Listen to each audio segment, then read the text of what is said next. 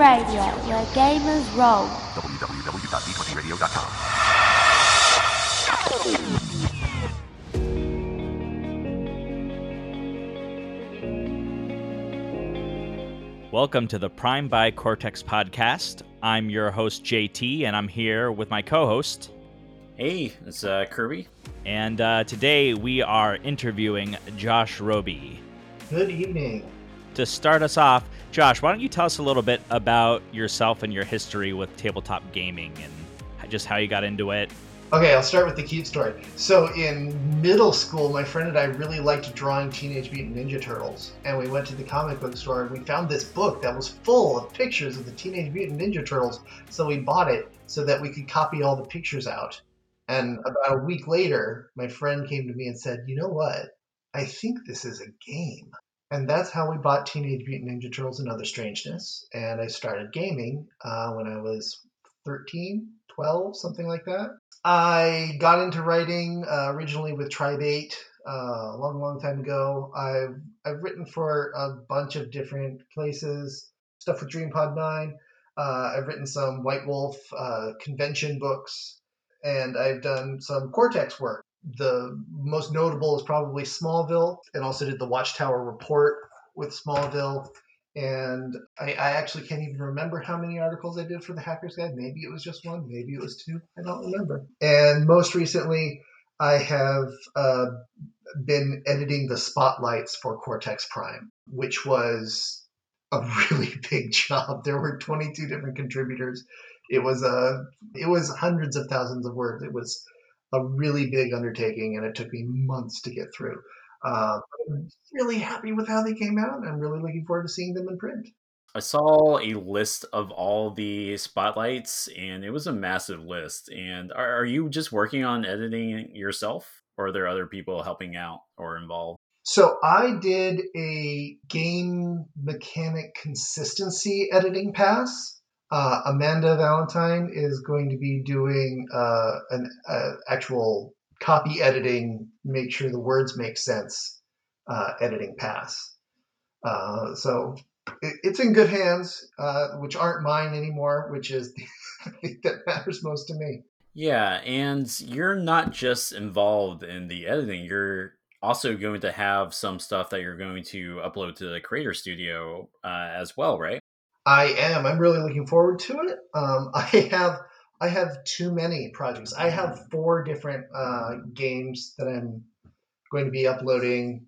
Hopefully, we don't even know what shape the creator studio is going to be, but I've got four projects that uh, I'm, I'm, sort of uh, got them all primed and ready for. As soon as we find out what the creator studio is going to be and how it's going to work, I will jam all that content in there. It's... I saw I saw what you did there with that little prime reference.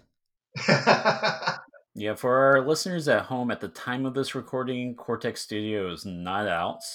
Uh, I would assume, Josh, you would have insight as to when that might be, and oh, if you're no. saying, I, "Oh, I, no insight whatsoever." oh, I was to say, like, if you're saying all this, I assume it wouldn't be tomorrow, but I, I guess uh, you're in it with us. We don't know when the Cortex Studio is coming out at the time of this recording. Uh, so, uh, as far as your projects goes, uh, you have several down the pipeline, like you mentioned. Can you tell us a little bit about them? Yeah, I have I have four uh, projects, which is too many. Um, but so I have. Uh, let's start from smallest to biggest.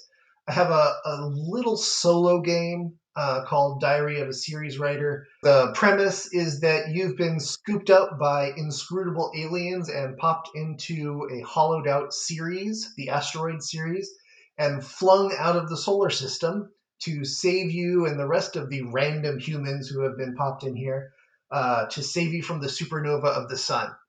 Uh, and there's no organization and no hierarchy and nobody is in charge, and you've got to make it all up uh, with everyone else, and there's conflicting agendas, etc. So that's that's Diary of a Ceres Writer. Uh, my second work in progress is uh, Portal Witch, which is for kids specifically. It's designed to play with kids, uh, to teach them how to play the game, but also more importantly, it's designed to uh, hold their attention for that hour or so that you can play with kids and, and then conclude before you lose their attention. And it's got a simplified rule set and it's it's got terminology changes that make it more uh, accessible to them. So like instead of plot points, you have coins because that's much easier.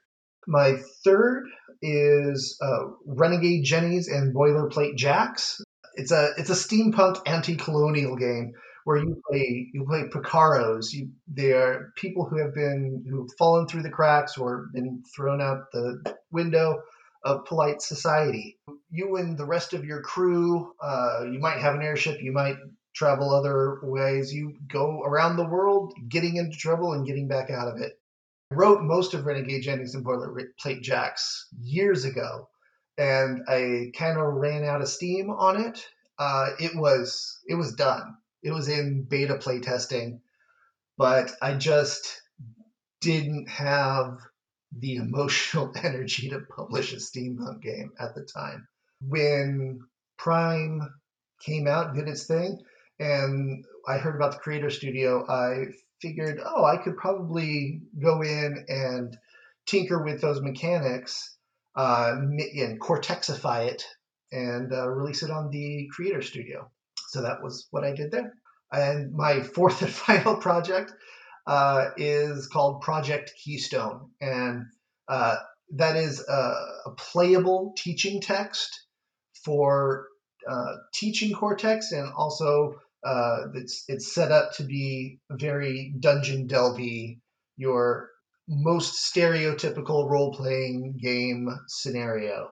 Uh, now, I've actually had the pleasure of playtesting uh, Diary of a Ceres Writer, and it's amazing for anyone who hasn't done a solo play anything. Uh, it is an unexpectedly pleasant uh, experience. My first experience was not a Cortex game uh, doing solo play, and I just I always find myself just spending days working on a solo play, and it was the same experience with your Diary of a Ceres Writer uh, Cortex solo game, uh, wherein I thought, oh well, I'll just check this out for a couple hours, and then next thing I know, it had been a couple days uh, for the beta testing. Uh, absolutely pleasant game, and I can't wait to look at like the final version of it.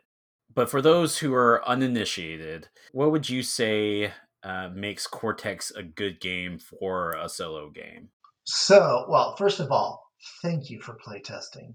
Ah, thank you so much. Uh, but for what what's really good about Cortex for solo play is that it's it the central mechanic spits out so much information.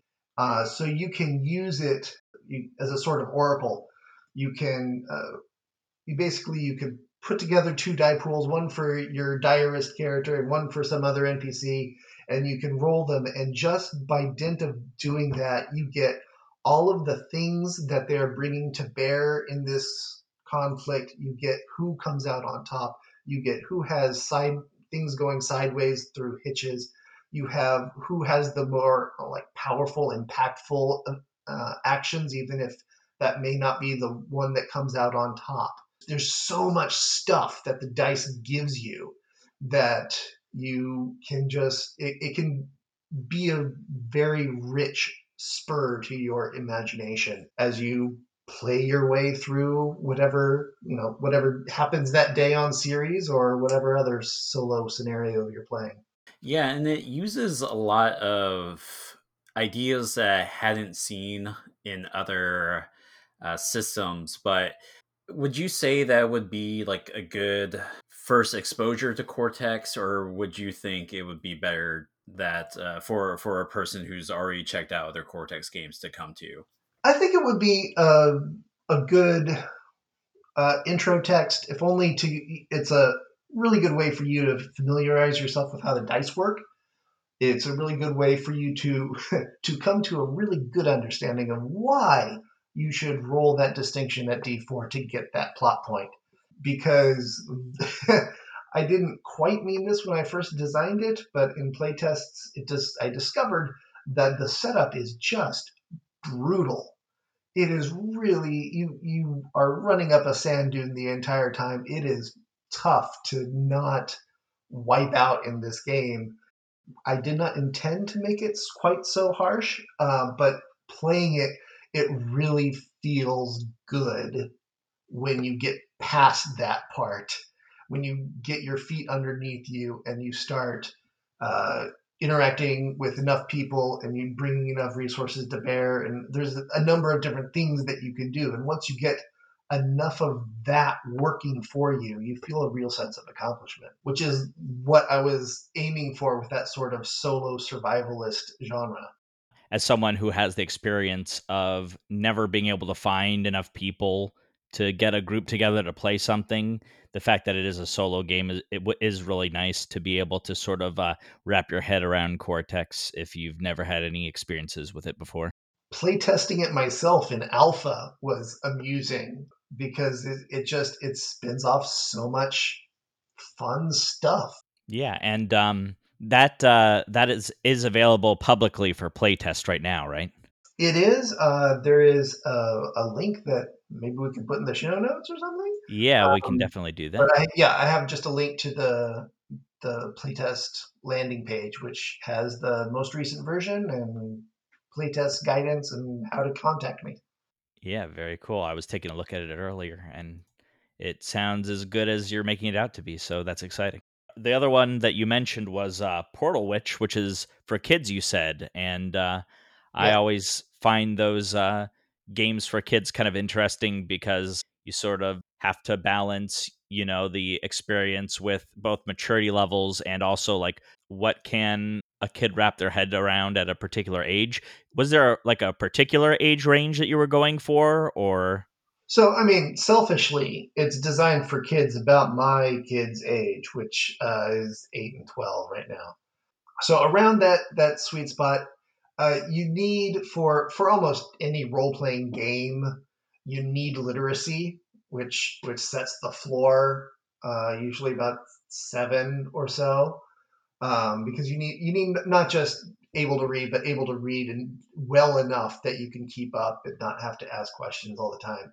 For instance, in Cortex, you're putting together a die pool, so you have to look at your distinctions and know what your three options are. So that's that's sort of the, the bottom there. And obviously, you know, you can keep playing Portal Witch when you're older than 12, but I think the the the footprint that it aims for is kind of a, a simple setup and situation uh, that you set up and explore and resolve in about an hour, and then you're done. I hope if if any kids get cut their teeth on Portal Witch, that they can go uh, sally forth to bigger and more interesting games from there. Yeah, I was going to say that uh, it could be not only an intro- introduction to Cortex, but just sort of like a gateway to other games as well. Yes, the first one's free. and that that first game can really have an impact at at like just how a person approaches gameplay uh, moving forward in the hobby. Oh yeah, I mean, I'm still trying to make Teenage Mutant Ninja Turtle. We're kind of uh, jumping in a lot of directions here with these different games, which I, I feel like is a whole nother conversation. Uh, but with Renegade Jennies and Boilerplate Jacks, uh, that sounds like it's more of a. I don't want to use the word traditional necessarily, but that sounds like a more of a traditional Cortex experience geared toward a more traditional audience. Is is would that be wrong to say, or? Yeah, that's absolutely correct.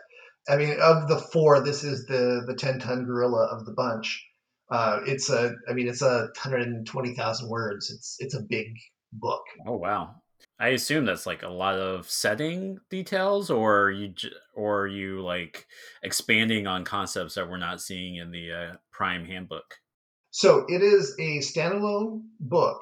Um, you will not need Prime in order to play. We'll see if that's allowable uh, once the Creator Studio gets going. But as it stands, the manuscript that I have, it's it's a game all by itself. It's not uh, how to build with the Prime handbook. It's just it's already built. It's ready to go.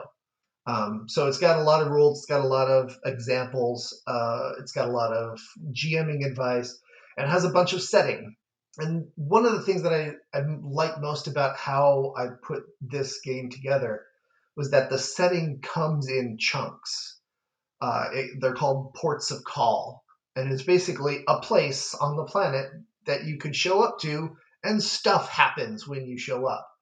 And it's a situation that is primed to just go haywire right as you know, right after the opening credits. And it's there's a lot of uh, interesting, uh, interesting to me mechanics on how to latch onto incoming characters and how to give the players tools to latch onto stuff as they explore this new port of call, uh, find out what's happening, decide what they want to do about it, uh, and then bring it to some thrilling conclusion.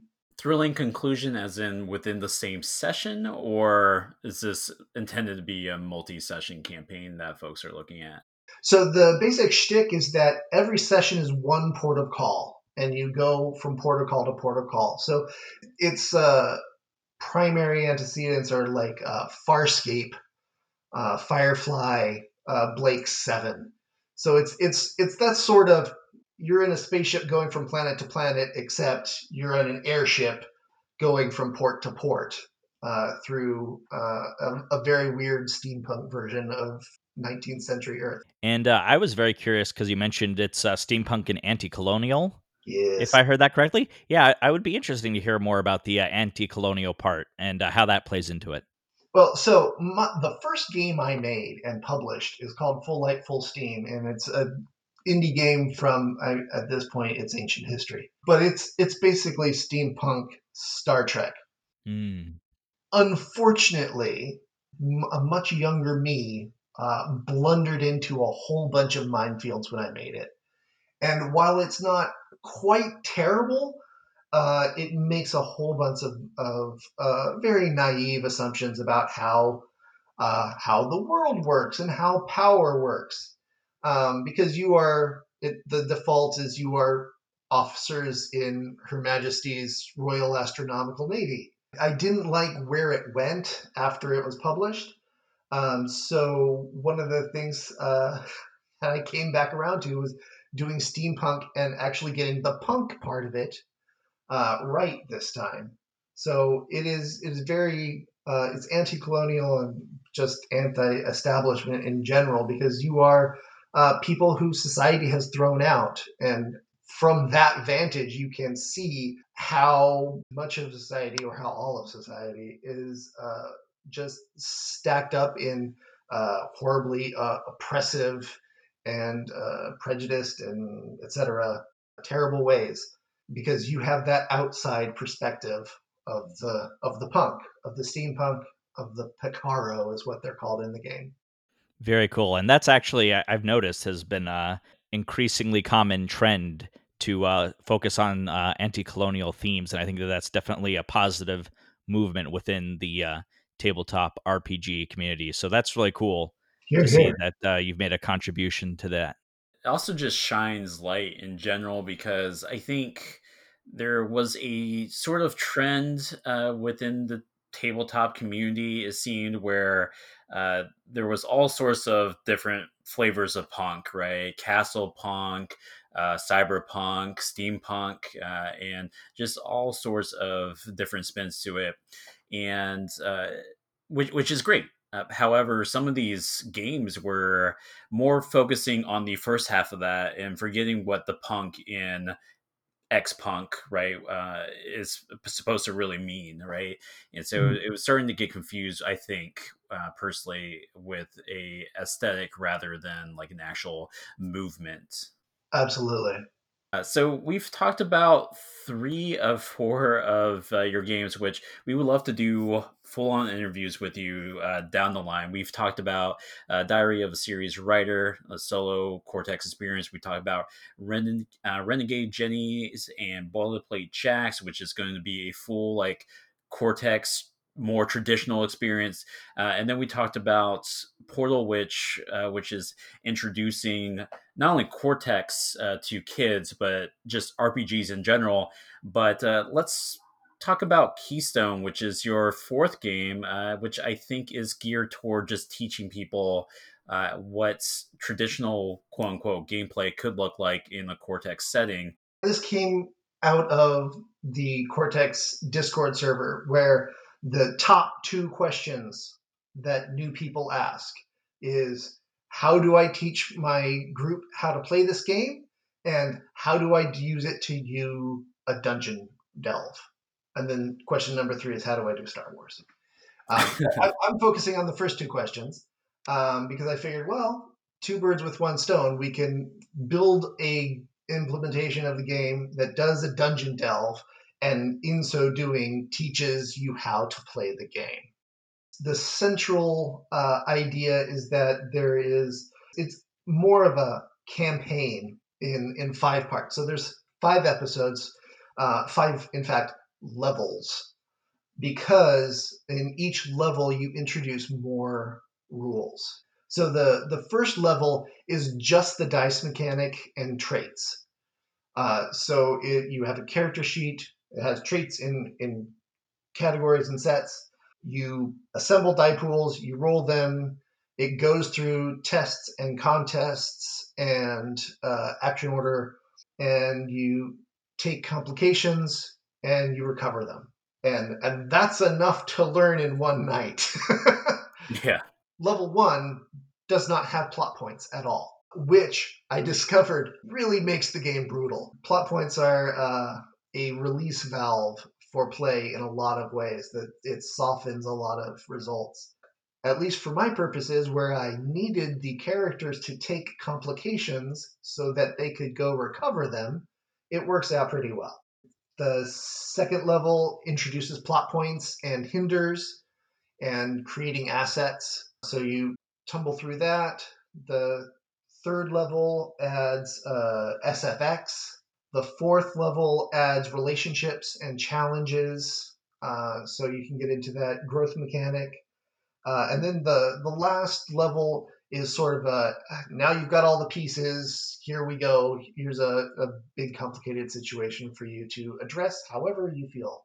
Yeah, that sounds amazing. I think that transition is more or less how I do it. I think the only mistake, and it's not really a mistake, but I think the thing that I tend to do at least um, is introduce uh, is introduce plot points a little too early, and that mm. could be very jarring for folks who are not used to having that sort of narrative control, uh, as it were. There, uh, a lot of people are just kind of used to just uh, sitting back and hearing what the dungeon or game master has to say. Uh, but plot points really, really kind of uh, breaks you into uh, like putting your own spin on things. I think.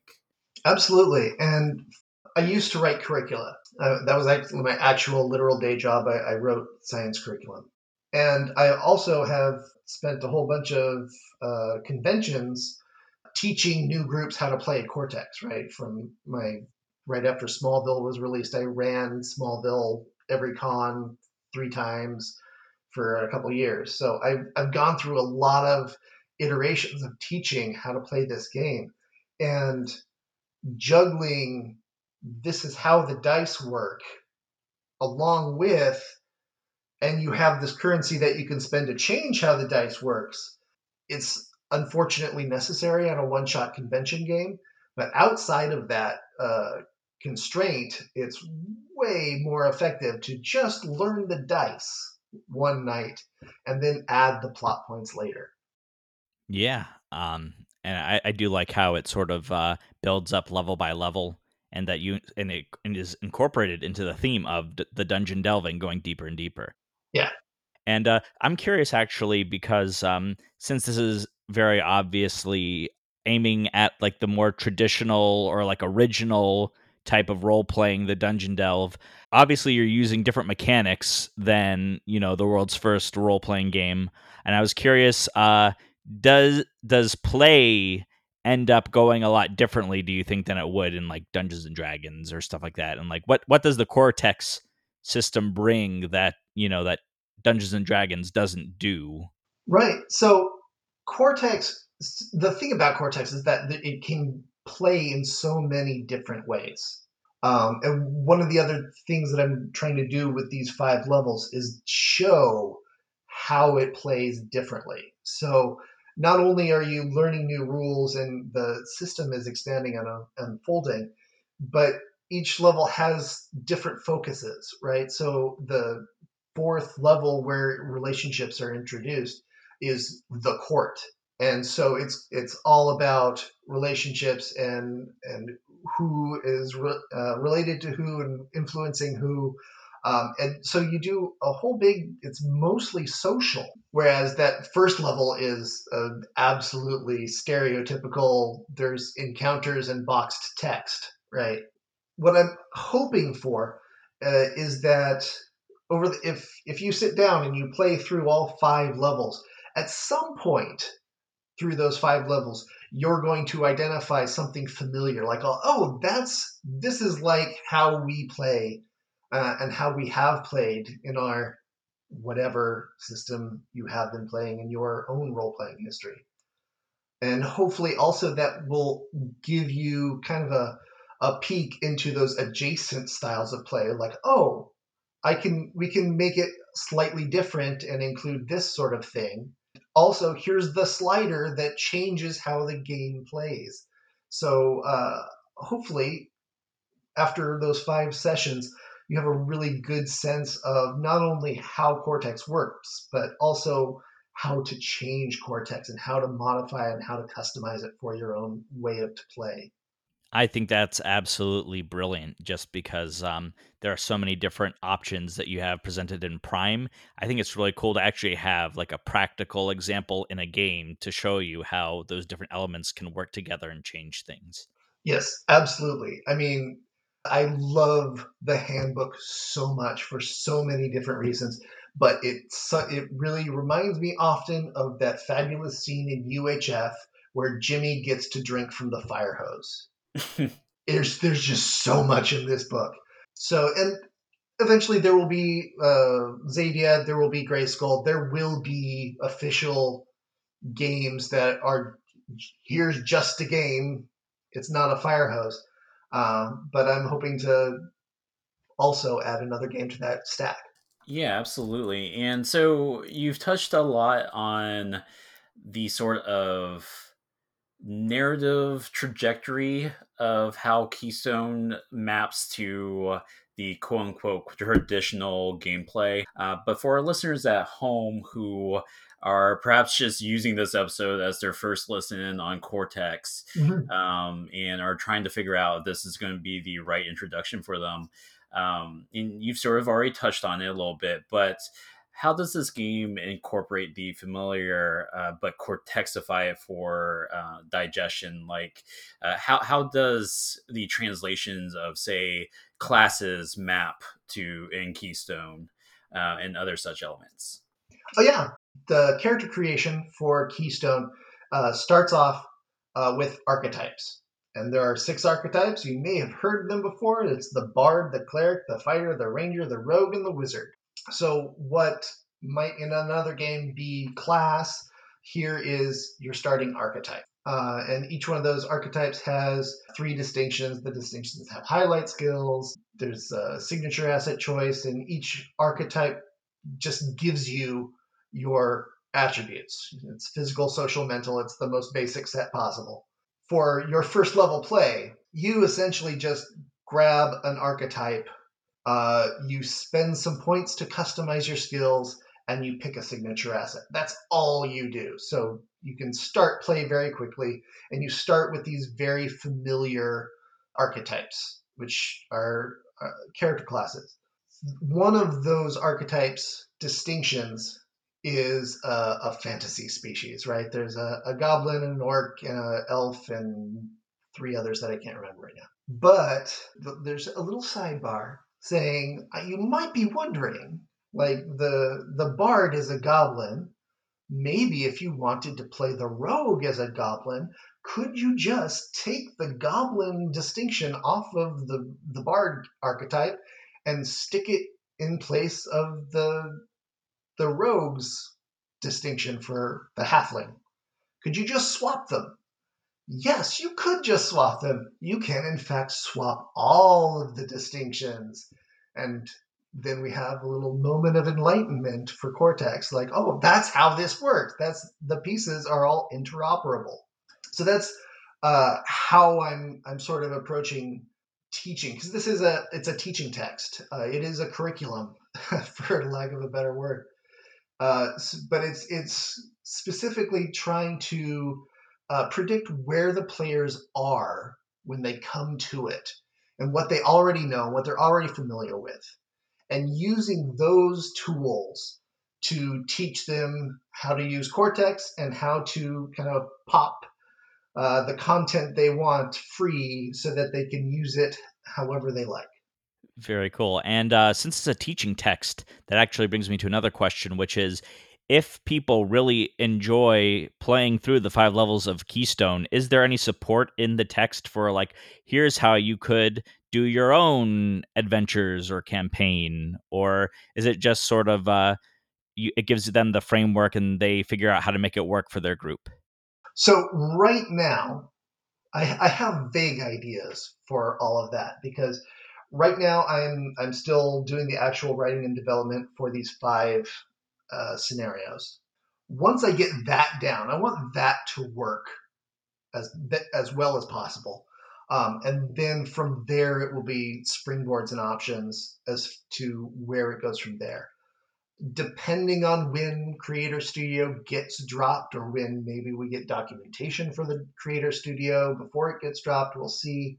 I might have a better idea of what box it's going to be fitting into uh, so that I can make an even better choice for that. So I don't know yet.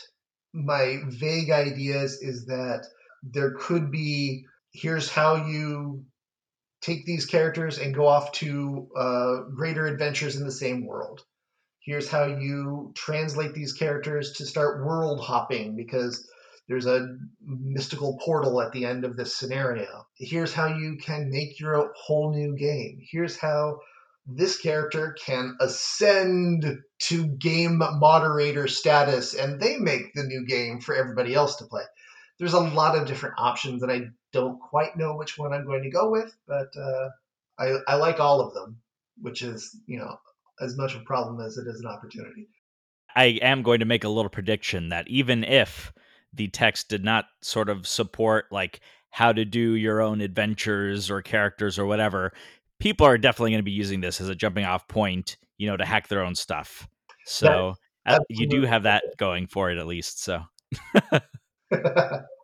so uh, now that we've sort of covered a little bit about what Keystone is and how it works, um, what advice would you give to people who may be trying to introduce their players to Cortex for the first time, uh, and how how would you or what advice would you give to them in terms of like pitching it?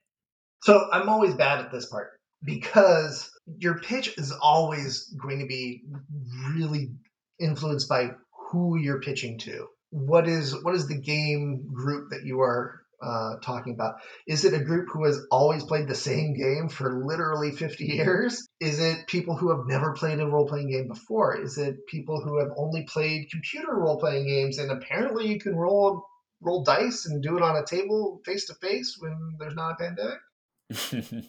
My best advice is that uh, I, am hoping to make this as, as welcoming and as uh, easy a transition as possible. And I think a lot of games out there uh, do not do that. Um, that they are just a, a, ton of setting details and uh, a ton of rules and a whole bunch of assumptions about how your game group works. And I'm trying uh, as best I can to make this really, really simple and easy to get into uh, like I was saying, the character creation is, I think, three choices, and then you're ready to go.